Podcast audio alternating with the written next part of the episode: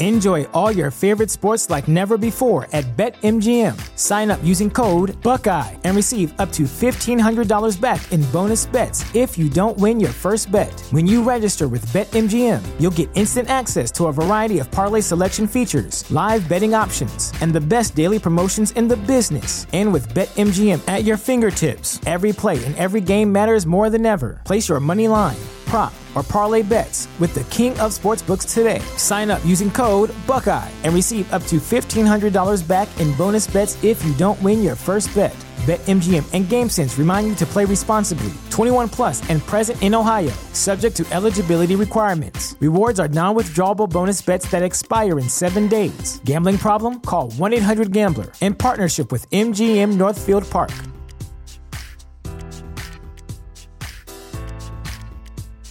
Say goodbye to your credit card rewards. Greedy corporate mega stores, led by Walmart and Target, are pushing for a law in Congress to take away your hard earned cash back and travel points to line their pockets. The Durbin Marshall credit card bill would enact harmful credit card routing mandates that would end credit card rewards as we know it. If you love your credit card rewards, tell your lawmakers hands off my rewards. Tell them to oppose the Durbin Marshall credit card bill. I had no idea what I was going to talk about on today's episode. No idea at all. If you looked at the schedule that I have put together, you will see that that cell, that row in my Excel document is completely blank. I, I had nothing scheduled for today. But last week, as I was putting some stuff together for another podcast episode, I stumbled onto the fact that Image Comics is celebrating 30 years of publishing comics this month. And considering that I was there when they started, I was in I was in the game, baby. I, I well, I was working at a comic book store. Um, I think that we need to talk about that this week. So I guess we're going to do that.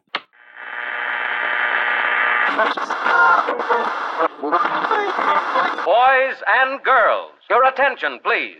Presenting a new exciting radio program featuring the thrilling adventures of an amazing and incredible personality.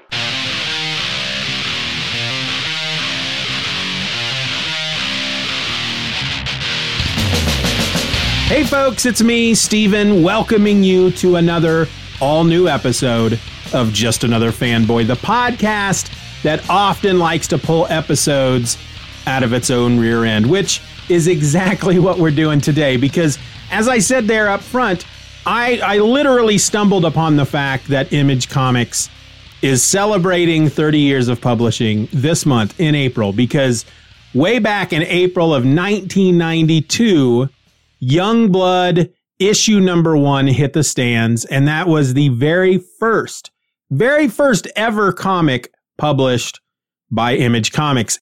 Now, before we get into anything that uh, I really want to talk about when it comes to Image and their their 30 years and all the fun stuff we're we're going to get into there, I want to take a quick moment to let everybody know that I had a new uh, podcast episode for a new podcast drop this week. It's episode number one of the Superman Super Show. And this is a show. Well, I tell you what, let me just play the trailer for you.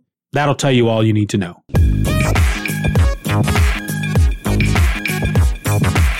Hello and welcome to the Superman Super Show. My name is Steven, and I'm here to let you know what you can expect from this new podcast. It's actually pretty simple. Starting on Monday, April 18th, I'm getting together with fellow podcaster Ed Moore, and we're going to be talking about Superman comics. That's it. Well, I should explain that we're starting from the beginning, and we're taking it all one issue at a time, one episode at a time. What that means is that in episode one, we're going to go back to April 18th, 1938 to talk about the first appearance of Superman in Action Comics number one.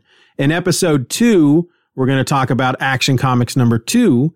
In episode number three, we're going to talk about Action Comics number three, and so on and so on and so on. But it's not just Action Comics we're going to be reading and talking about. We're going to read every Superman comic ever in order of publication. Yeah, I know, impossible, right? I mean, we're talking about 84 years worth of Superman comics. I'm pretty sure that the two of us are going to kick the bucket before we get anywhere close to modern day Superman. But you know what? That's for future Steven and future Ed to worry about. For now, we're just having fun with these Golden Age Superman books. And I have to tell you, if you've never read Golden Age Superman, then you're in for a treat because the Superman of 1938 is nothing like the Superman of today. But don't take my word for it. Here's just a little of what you can expect from the Superman Super Show each and every week. It seemed very broken. It was a bit disjointed. Good Lord, so much happens in those 13 pages. He could jump, you know, and, yep. and it would be a little bit easier for. No, he just runs he just, everywhere. It's like Forrest Gump. He was running. what is he doing? He's got this freaking woman bound and gagged, and he just like stay here and sticks her behind a tree. So uh, they're they're they're cohesing. Is that mm-hmm. a word? I, I, don't know. It's not the John Byrne, Jim Lee, Whilce Portacio, hyper, uh, even JRJR, you know, art. It's yeah.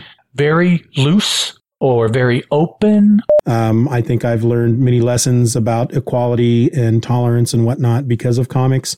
But sometimes you just want to see Superman take a torturer and throw him in, throw him, yes. throw him beyond the distant trees. The the flesh javelin Olympics uh, with exactly. Superman in the lead. There you go, folks. The podcast where two regular guys separated by a thousand miles of geography try and read every Superman comic ever, then talk about them one issue at a time. That's the Superman Super Show coming to a podcatcher near you on Monday, April 18th. Don't miss it. Superman is a copyrighted feature appearing in Action Comics magazine. So, yeah, the Superman Super Show, find that at supermansupershow.com. Back to whatever it was we were talking about. there's a lot. There there are a lot of great resources out there. There are books. There are documentaries. You can you can find the documentaries on youtube or other places that might stream stuff. Uh, you can find the books anywhere. Um, specifically well i guess specifically for example there's a book that uh, i've never read called image comics the road to independence it was released by TwoMorrows publishing um, you can probably find that uh, on Amazon or, or other places.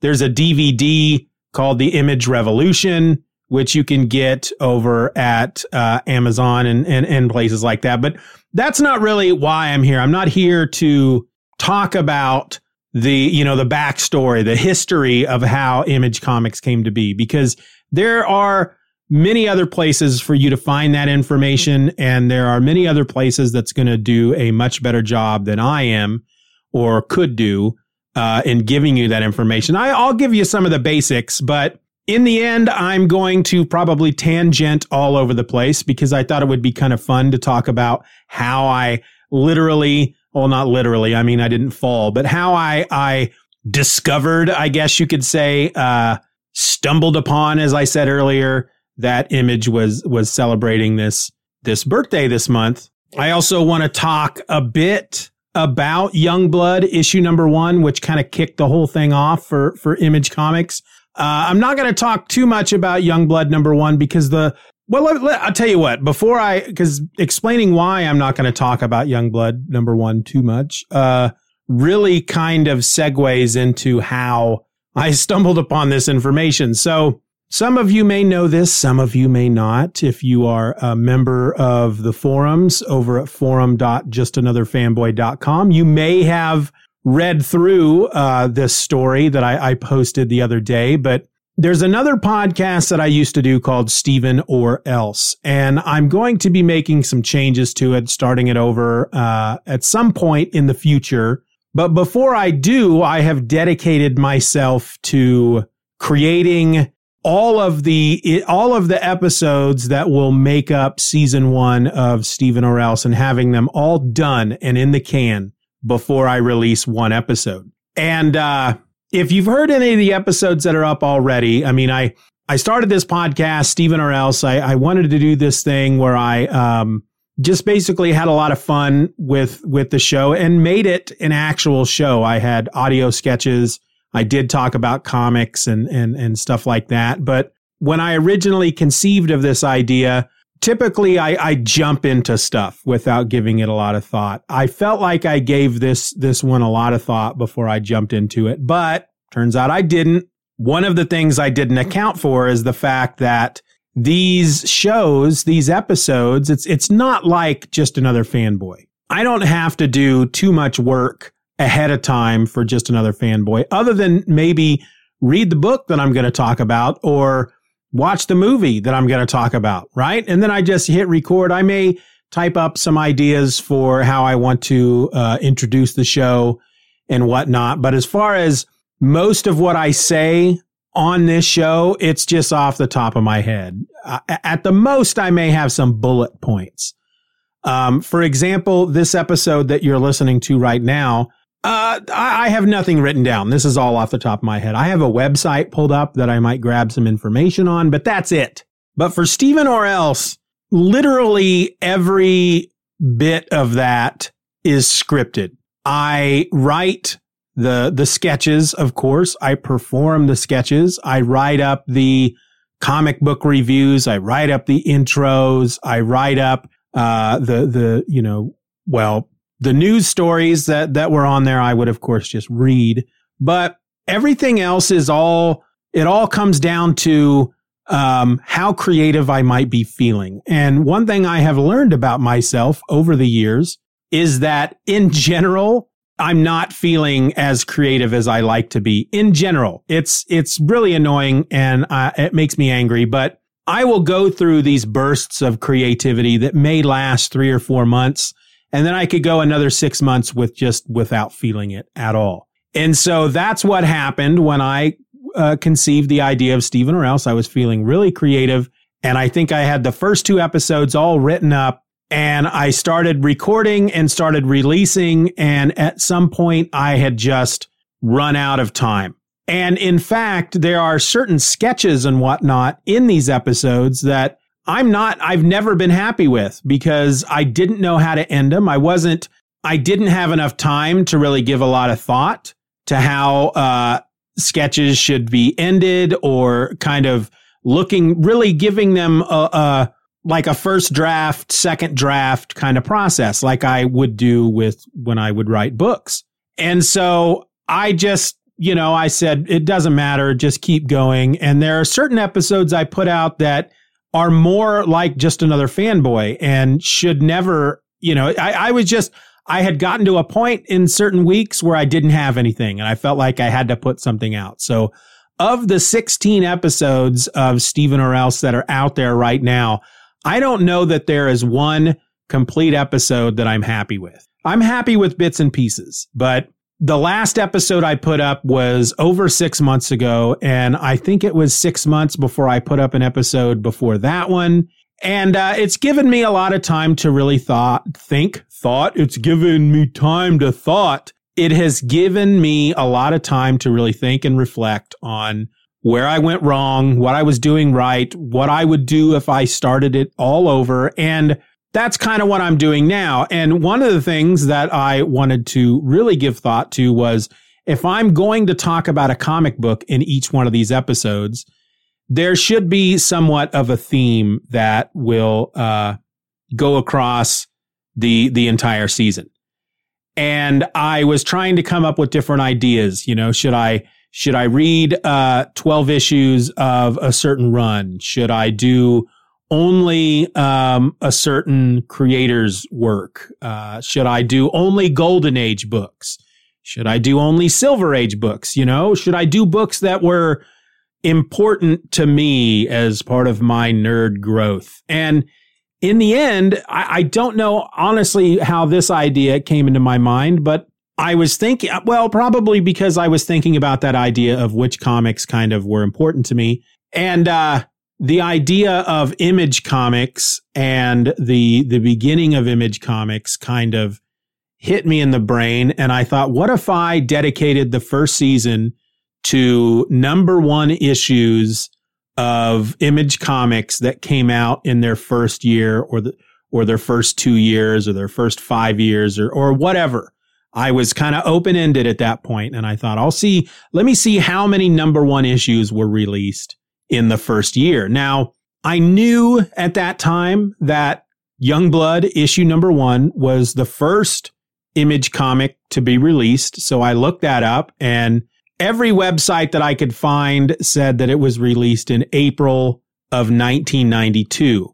And it didn't dawn on me at all as I was looking into this last week and doing my research that we are in the month of April and it's 2022, 30 years later. I didn't, I didn't put that connection together. But I discovered upon doing my research, and you have to understand that when I do my research, when I, I, I don't like to do research. So basically I just went to a couple of websites and I, I found one, uh, insidepulse.com uh, where a guy named John Babos, I, I apologize, John, if I mispronounced your name, but he put a post up back on December 6th of 2021 in which he has attempted to show uh, which number ones were released by Image Comics uh, for each of the first four years that Image Comics was in existence. And through this list, I discovered that they had released eight comics in that first year.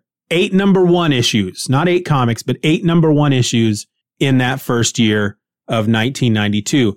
Now, his article does say that over the first seven years, Image Comics launched over 375 number one issues. And I'll just make a dumb joke here. I, I'm willing to bet that at least 75% of those came from Rob Liefeld's studio, uh, because he, I tell you what, that man I don't, I don't have, I'm not one of these people who like to bash Rob Liefeld. I, I happen to have a lot of admiration and respect for that man. I don't always like everything he puts out. I think he, uh, he's kind of like a dog seeing a squirrel. He, he thinks of something, uh, he sees something shiny and he's like, I'm going to make a book out of, I just got an idea about a guy who carries two swords and I'm going to call him Bloodbath bam, that's a book.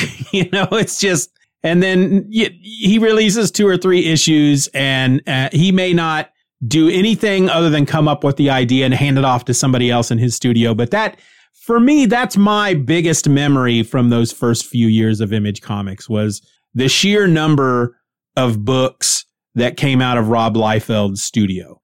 And again, I didn't like all of them. I didn't. And that's okay because like I said, I, I like the guy. I've, I have been at comic book conventions and sat in on panels that he has been on. I have listened to podcasts that he has been interviewed on. I have read interviews with the man and he is a guy that just, he's, he loves comic books. He is, he's got a huge super geek childhood like love for comics. The man is just in awe of them. And he was given the opportunity to create those, you know, create comics, to create whatever the crap jumped into his head. That's pretty much what I do on these podcasts and why I, why I have so many of them. I don't want to be known as the Rob Liefeld of comic book podcasts, but I'm afraid that's where it's heading. Anyway, uh, anyway, what was I saying? Oh, so yeah, according to this article, 375, over 375 number one issues released by Image Comics in the first seven years. I wanted to focus on, I wanted to see how many were released in the first year of 1992, which was eight. Those books were Youngblood number one, Spawn number one, Savage Dragon number one, Wildcats number one. Do I have to keep saying number one? We all know it's their number one issue. Shadowhawk, Brigade, Cyberforce, and Supreme. So I thought to myself, all right, that's perfect. My first season of Stephen or Else will be eight issues long. It will consist of sketches, other funny bits and bobs, fake commercials, and there will be, be centered around in the middle of the show a comic book review. And each of the eight episodes will, uh, that comic book review will be one of these eight comics in order. So episode one will be Youngblood number one. Episode two will be Spawn number two and so forth and so on. Now it does say, it does go on to say that in 1993, it looks like there were 36 new number ones in 1993. Some of those were Pitt, Death Blow, Shaman's Tears, which I kind of remember, Brigade, uh, which is a volume two of Brigade. So hold on, let me back up a minute. Like I said, I'm going to do a lot of tangenting.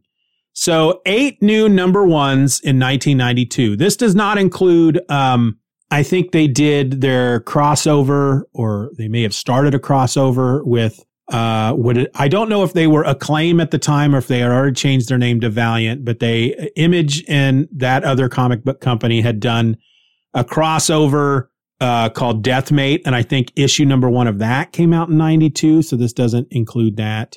Um, but eight issues: Youngblood, Brigade, and Supreme. Three of the eight issues are part of Liefeld's studio, his his group. So in '93 we get Pitt, Death Blow, uh, again Shaman's Tears, which was a Mike Grell book, and I I remember, I know the name. I'm looking at the cover. It it it it strikes a, a, chord with me, but I don't remember reading it. Although I'm sure I did.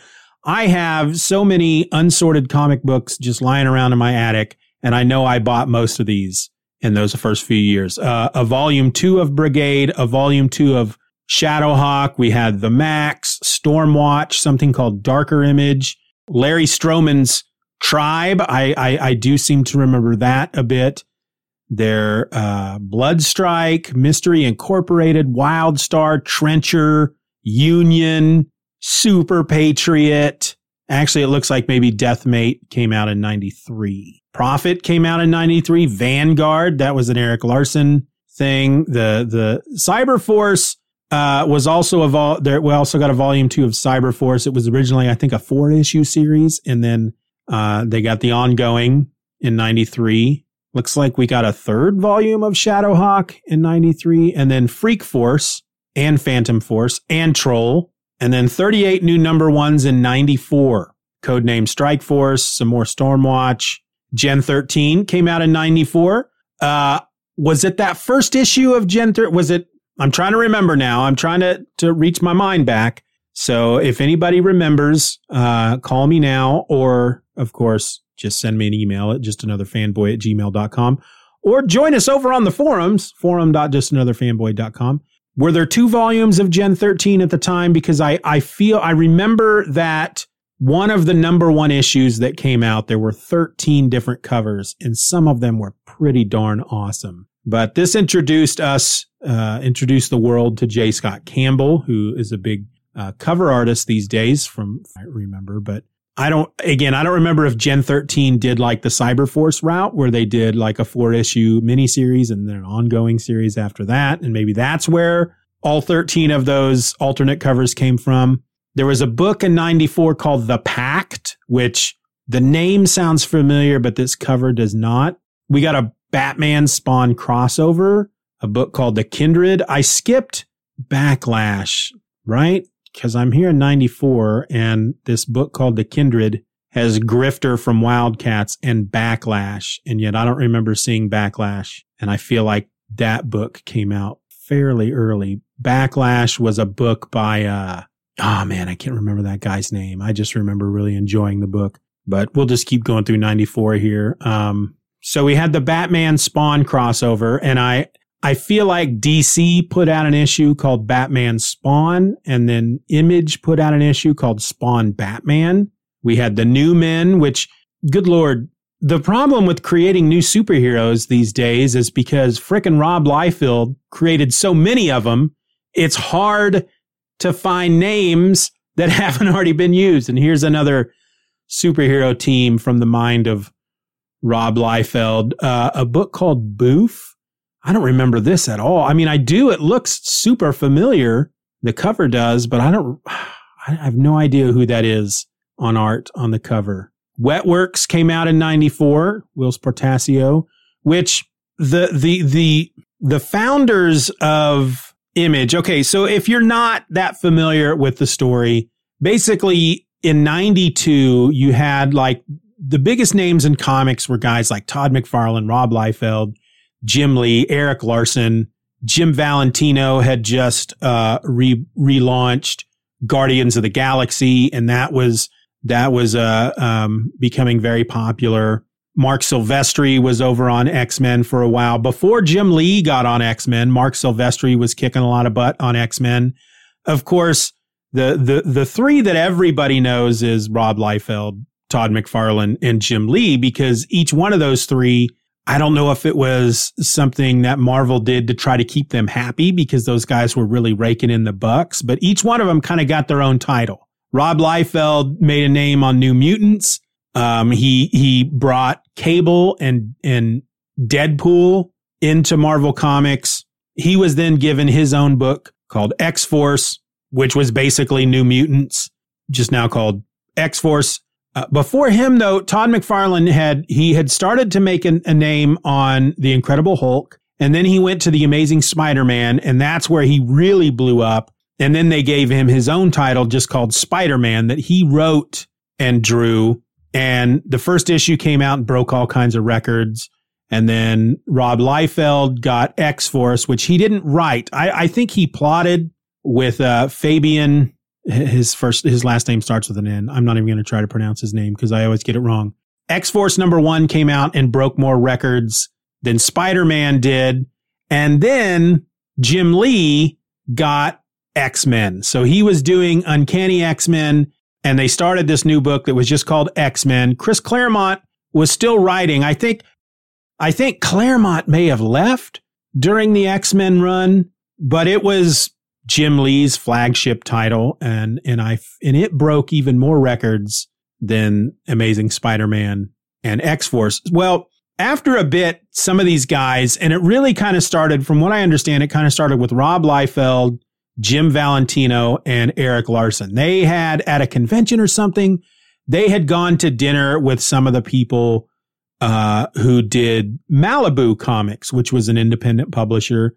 And they got to talking and they really liked Malibu's model, which ultimately was if you create a comic for us, you own the rights to that comic as a creator. We're going to, we'll publish it for you. We'll make some money off of it, but in the end, you own it. You could take it to any other publisher. You can sell it to movies. You can do what you want with those characters. They are yours. And of course, any character that those guys created for Marvel or DC belonged to Marvel and DC. And they kind of, they kind of like the idea of creating characters and then owning them. You know, that's, that is really kind of the goal for, I think, a lot of comic creators is to do their own thing it just doesn't pay as much as it, when you're working at Marvel or DC. Well, at one point they they they got Todd McFarlane in with them and uh, Marc Silvestri and uh, Whilce Portacio and who else was in that first group? It was seven of them, I think. So Rob Liefeld, Todd McFarlane, Erik Larsen, Jim Valentino, Whilce Portacio, Jim Lee. Who is the one guy I'm flipping missing? I'm going to hit myself in the head. You're probably screaming at your device. Marc Silvestri. Yeah, I left him out. So these seven guys decided they were going to strike out on their own and they were going to form this new comic book publisher called Image Comics. And eventually, at some point down the road, uh, Rob Liefeld was ousted. Uh, Robert Kirkman, a number of years later, he became uh, a partner or a founding partner. But, you know, in a nutshell, that's kind of the story of Image Comics. And at the time, I have to tell you, I was, I would have been 19, maybe. I was working at a comic book store. I was a couple years out of high school. And we all knew, of course, what was going on and that these new image books were coming. And I loved X Force. I loved X Men. I loved Todd McFarlane's Spider Man. I just was ready to see what they could do on their own. And, uh, bought practically everything that Image released in those first few years. Um, and it all kicked off with Youngblood number one. Now, as I was doing some research for this uh, upcoming episode of Stephen or Else, which you know honestly may not come out for a year. I don't know how long it's going to take me to to put eight episodes together. I toyed with the idea of releasing the episodes the same month that these issues were released, but I'm not. I, that's not feasible. I don't want to put that much pressure on myself, folks. So, which that's why I'm willing to go ahead and talk about Youngblood number one a bit on this episode, because by the time you get a more extensive review of the book, in Stephen or else, it, it it's going to be a bit. So as I said, Youngblood number one came first. And then it appears as if Spawn, the second book that Image produced, Spawn, didn't come out until June. So between April and June, it was just Youngblood number one sitting on the shelves, you know, carrying the flag for Image Comics. And when these guys decided they were going to go off and do their own thing, I guess they all went and they met with the heads of Marvel Comics and the heads of DC Comics and just said, we're not working for you guys anymore. I don't think any of them even worked for DC at that point, but they just walked in and went, yeah, you guys screwed up, basically. Uh, we are seven big money making creators and we've asked you before that we need to be compensated as such and that you should change your work for hire policy and blah, blah, blah, and all this stuff, all the reasons they left. And y'all told us no. So we're taking our ball and we're going elsewhere. And, uh, I don't know what the sales numbers were. I, I don't think any, any of the image comics, I don't know, maybe Spawn broke some records.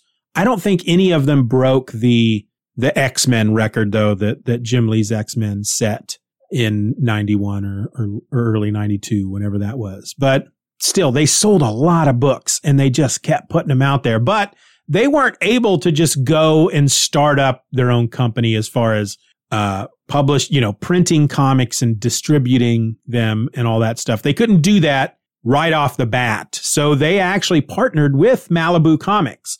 If you look at some of these first image comics that came out in 92. I don't know how long they went before they were all officially under the image comics umbrella. I mean, they all carry the image comics logo on the front cover. They are image comics. But if you look at the inside cover, you'll see Malibu represented as, as well because Malibu basically kind of, uh, paid the bills until the money started coming in and they earned enough that they could all go out and do it themselves as Image Comics. So they, they fronted the money, they printed the books, they distributed the books. It was, you know, it was a partnership there for a little while. And Malibu knew that, knew that this was all just to get, you know, that it, this was temporary. I don't, I don't think they thought that Image would stay with them. So that, you know, that by itself is pretty cool. Um, let's see, Hellshock, looking back over at more books that came out in 94. Hellshock, which was a Jae Lee book. If you're familiar with Jae Lee, he, uh, Image Comics gave us Jae Lee. Here's some more flipping Rob Liefeld books. Dooms 4, another troll book. All right. So, uh, nothing, well, Team 7, I remember getting that. A lot of these by 94, as I'm scrolling through this, I was not getting everything. Uh, Team 7, I did pick up. I, I'll, I'll, be honest with you. After a while, I was avoiding the Rob Liefeld books. It looks like Backlash didn't come out till November of '94. Wow, I I thought that had come out much earlier, but apparently they did not. Anyway, as I said before, I so rudely interrupted myself. I had started really kind of avoiding the Rob Liefeld Extreme Studios books. I was buying a lot of the Wildstorm books. Yes, if you only know Wildstorm from DC, at one point Jim Lee did sell his Wildstorm Studios to DC, and Jim Lee now works for DC Comics. Um, I don't know if he's still considered a founder of Image. Let me go back to the beginning of this article where they talk about the founders. Only four of them remain. So Jim Lee, Liefeld, and Portacio, they are no longer uh, Image founding partners. They're they're no longer involved with with Image Comics. Pretty crazy, guys. Pretty crazy. All right, I'm going to continue scrolling here until if any more books pop out at me. Groo the Wanderer. That was an image comic for a bit. I don't know how long Groo stayed with Image, but yeah, there was a number one Groo issue in uh 94. And I may n- have never heard of Groo. I, I uh, may have gotten to a point where I just, you know, was ignorant of uh, a title named Groo had it not been for Image Comics. So let's talk a moment about Youngblood number one, because I find it very interesting that this is the book that started it all. And I read it recently and recently sat down and wrote down all of my thoughts for this episode. And um, I'm not going to go through everything there, of course, because I'll be using that in an episode of Steven or Else. But I, I what I'll say is this. Um, I remember loving the book back in 92. I remember um, no longer buying books from Rob Liefeld's Extreme Studios. Honestly, here's the thing. If an Extreme Studios book came out, the first thing I did was see if the art was done by Liefeld. If it wasn't, then I didn't pick it up. That's that's where it, where it got. Because he ended up with a lot of guys working for his Extreme Studios that really tried to look like Rob Liefeld artwork, which nowadays in, in you know in, in 2022 when most of the internet enjoys bagging on Rob Liefeld in his art that I mean f- for somebody who wasn't there at the time to hear maybe that there was a whole group of dudes that worked for Rob Liefeld who tried their hardest to to draw like him that that looked up to him as a you know an, an influence and somebody that they wanted to be like as far as their their artistic talent and, and the way their art looked and and yeah that's there were a bunch of them out there and I'm not sure how to put this without making the internet laugh, but they didn't do it as well as Rob Liefeld. Now, again, I'm not one of these Liefeld haters. I in most cases, rather enjoy his artwork. When he is on, he is on. I have no problem with uh, the, the the the numerous pouches, um, the you know the big muscly men, the the women who aren't quite proportioned in any way that uh, you would actually see in nature. Um, the way he made men and women pose in in such ways that uh, spines and bones would break. I had no issues with all the guns and the weird face hugging masks that he would put on people that just weren't really masks and the uh, shoulder pads. Oh my God. You know, one of the things that people give Liefeld crap about is they, uh, the, the big thing is that he doesn't like to draw feet or that he can't draw feet because they found so much artwork from him that does not show people's feet. But that's, I'm going to say that that's, that's stupid because there's a lot of Rob Liefeld artwork out there with feet. you know, it's a stupid thing to have to say. There's a lot of it out there though. Youngblood number one is full of feet. All right. It would almost be more true to say that Rob Liefeld doesn't like to draw shoulders because he sure put shoulder pads on a lot of characters. Not all of them. There are a lot of characters of his where you can see their shoulders. But if you look at Bedrock, for example, well, he was Bedrock in issue number one of Youngblood. And at one point, Hanna-Barbera sued him because of the name. He couldn't use the name Bedrock because that's where the Flintstones lived. And so he changed it to Bad Rock, which is a stupid name. But since it happened very early on, uh, there's a lot of people that don't remember that he was called Bedrock first, and that Bad Rock is really a, a new name for him. I mean, he actually has been Bad Rock probably uh, 99% of the time that the character has been in existence. But for me, he's always going to be Bedrock. But he had these just giant slabs of curved metal that sat on his shoulders. I don't know what they attached to. They didn't seem to attach to his costume. They just were there on his shoulders. And Liefeld did that to a lot of his characters. If they're, if they, if they weren't just big slabs of metal, they were big puffy pieces of, of fabric of some sort. Um, and, uh, yeah, I mean, I, I, I look at Youngblood number one and I get it. I get the criticism, but when I look at a lot of his art, I'm looking at a guy who, who loves to draw comics, who to to steal something I, from the review that I did write, uh, I think I wrote something to the effect of reading a Rob Liefeld book is like would be like watching him play with his action figures. That's that's what it's like, and sometimes I think it works, and sometimes it doesn't. And I think anybody going into a Rob Liefeld book thinking that they're going to get a deep, emotionally impactful story, uh, should probably stop reading comics because they're not going to get that out of a Rob Liefeld book. They're going to get things blowing up, people gritting their teeth, people posing, and more stuff blowing up. That's that's what you read a Rob Liefeld comic for. Um, However, I will say this: Youngblood number one, I did not. It, it was bad. It looking at it now, reading it now, it it was not a good book. Um, it had a lot of problems, and it's not all because of the art. Some of the art was was really good. Some of it was not great. Um, I think one of the things that Liefeld lacked back then, I think he the the longer he has created comics, he's he's gained a bit of this, but back then he, you know, all right. So he, he plotted the book, but he did not script it. He did not do the dialogue. Well, before this, like on X Force and New Mutants, I'm fairly certain he had a writer. So he may have come up with ideas. He may have plotted books, but he may have also then gotten a script back from a writer that described what should be in a panel and panel layout and stuff like that. Because I also, within the last year or two, read X Force number one. And when I hold up X Force number one next to Youngblood number one, as far as the storytelling, Youngblood number one does not hold a candle to X Force number one. There were some panel layouts that were extremely hard to understand when I was reading that book. You know, where do I go from this panel to this panel? I, I should, my eyes should go here, but that didn't make any sense. So I'm going to go this way. And that makes a little more sense, but it still didn't make a lot of sense.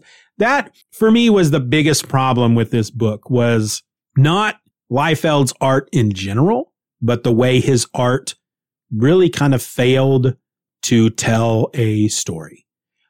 Also, the book is, it's a, it's a flip book, mean, which means that there's two stories in the book, two different covers.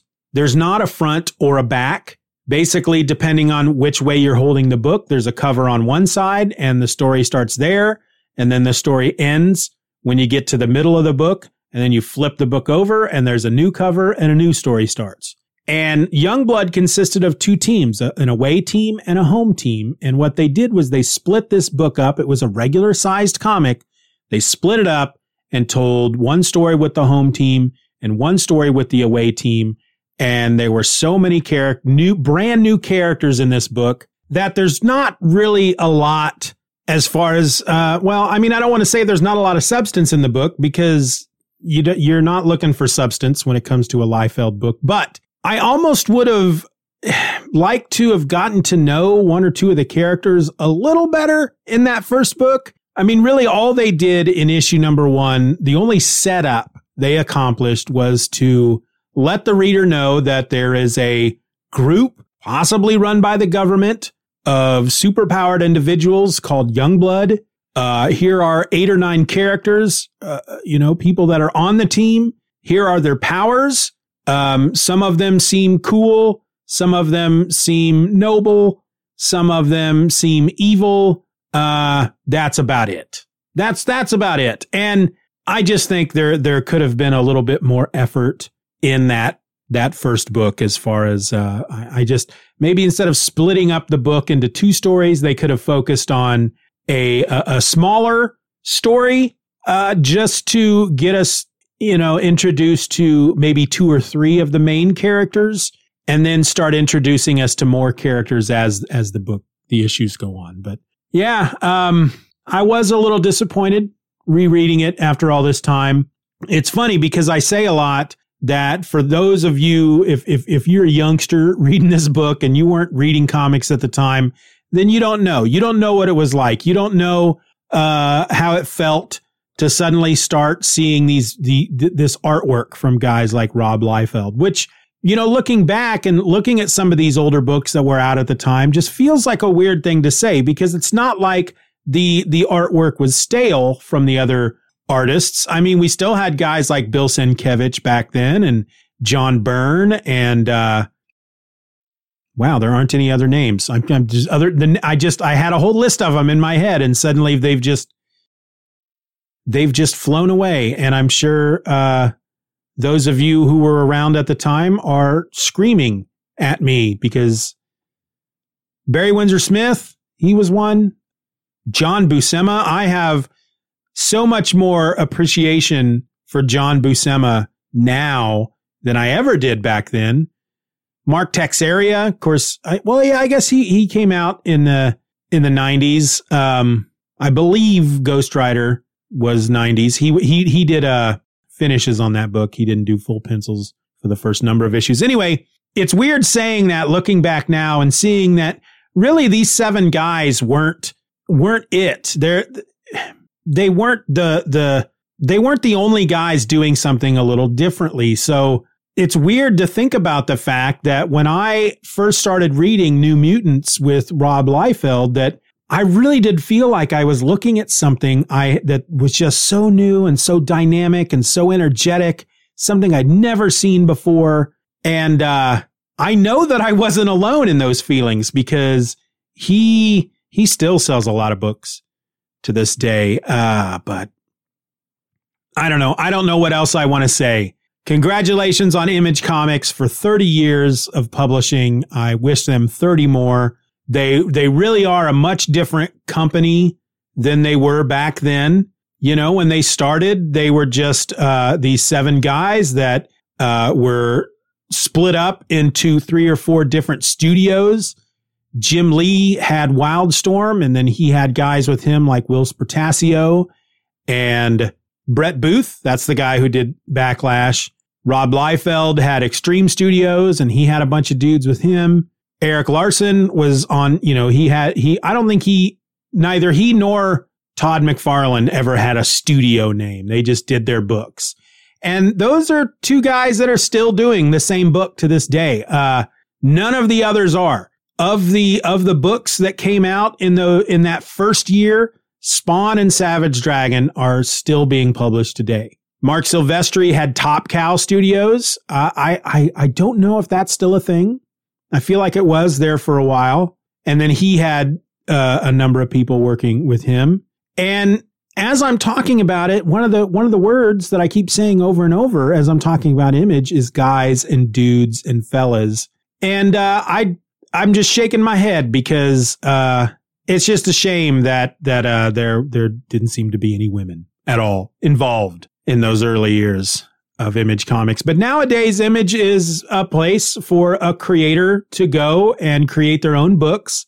And still, it's still run, it's still somewhat run by the same model. That creator still owns the book. They own the rights to it. They own the characters and Image just makes money off of the publishing of those books, which is why they do need to be fairly selective when it comes to choosing which books and stories and creators they want to they want to work with and which stories and and whatnot they want to do. And that's why a lot of their stuff is is really good. And other studios other uh, blah, blah, blah, honk can't talk. Other companies have somewhat followed that model to a certain extent. And at one time it used to be just marvel and dc and then it was marvel dc and image with you know other independents revolving around. Dark Horse stepped up. Now we got places like Boom Studios and IDW, and there's just so many of them. And I don't want to say that Image started the revolution, but they kind of did. All right, that's I think that's all I'm going to say, folks. Send me an email, just another fanboy at gmail.com. Come over to the forums, forum.justanotherfanboy.com. Join that. You can join my my my newsletter called Steven Says Stuff. You can find that at list justanotherfanboy.com. And then every episode I put out, be it this one or the Superman Super Show or whatever, you're going to get emailed directly into your inbox. And then, of course, join me back here on Thursday for another JAF classic episode in which I'm looking at my top five favorite books from November of 2006 because the episode came out in December of 2006. And you really got to listen to it because I say something incredibly stupid in that episode about the question. That's that's all I'm going to tell you. That's that's the only tease you're going to get. But until then, folks, my name is Steven and I'm just another fanboy. Be nice to each other.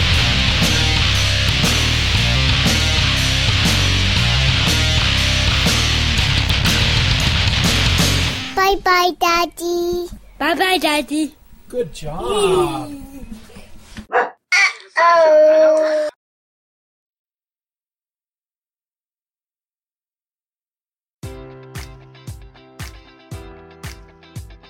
Enjoy all your favorite sports like never before at BetMGM. Sign up using code Buckeye and receive up to $1,500 back in bonus bets if you don't win your first bet. When you register with BetMGM, you'll get instant access to a variety of parlay selection features, live betting options, and the best daily promotions in the business. And with BetMGM at your fingertips, every play and every game matters more than ever. Place your money line, prop, or parlay bets with the king of sportsbooks today. Sign up using code Buckeye and receive up to $1,500 back in bonus bets if you don't win your first bet. BetMGM and GameSense remind you to play responsibly. 21 plus and present in Ohio, subject to eligibility requirements. Rewards are non withdrawable bonus bets that expire in seven days. Gambling problem? Call 1 800 Gambler in partnership with MGM Northfield Park.